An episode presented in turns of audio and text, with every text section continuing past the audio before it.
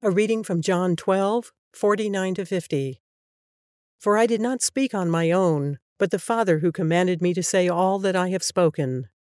I know that his command leads to eternal life, so whatever I say is just what the Father has told me to say.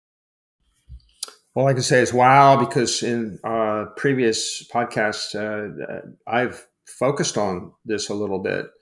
Mm-hmm. And it was, uh, I, I, read through uh, John at least once or twice a year. And at some point, I discovered that Jesus was saying this time and time again For I did not speak on my own, but the Father who sent me commanded me to say all that I have spoken. I just want to ask you, Nathan, uh, because that's a very powerful sentence. Mm-hmm. Um, but how how does is that something that uh, somebody in your position um, as being at the pulpit at least you know many many times many many sundays every year of how important it is to get the congregation to understand what jesus is saying about how indivisible he is mm-hmm. in terms of what he says from what the father is saying to him and the holy spirit yeah, I mean, it's it's he's giving us an insight into the uniqueness of the Trinity. You know, the persons within the Trinity, the Father and the Son and the Holy Spirit, they are indivisible. That's a good word you you just used there, Eric.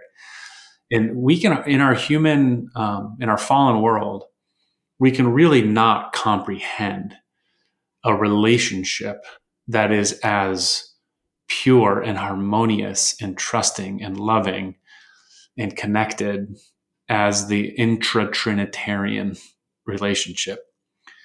You know even in the best of marriages or the best of business partnerships or the best of friends there's always going to be a tiny little crack possibility to open the door for division or separation or mistrust because of sin. It's just what sin does to us. But within the persons of the trinity within the intra-trinitarian relationship there is no division. There, there, you know, so when the Father wants the Son to do or say or act or not act, he'll just know that he'll just do it, completely trusting.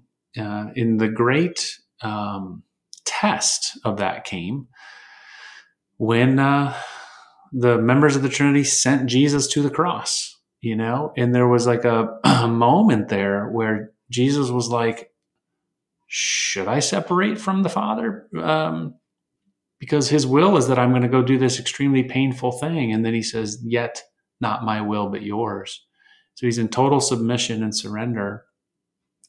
And then the pain of it, obviously, is on the cross when that perfect, harmonious, loving, trusting, everlasting, harmonious intra Trinitarian relationship is actually broken on some level because he takes upon himself the sins of the world.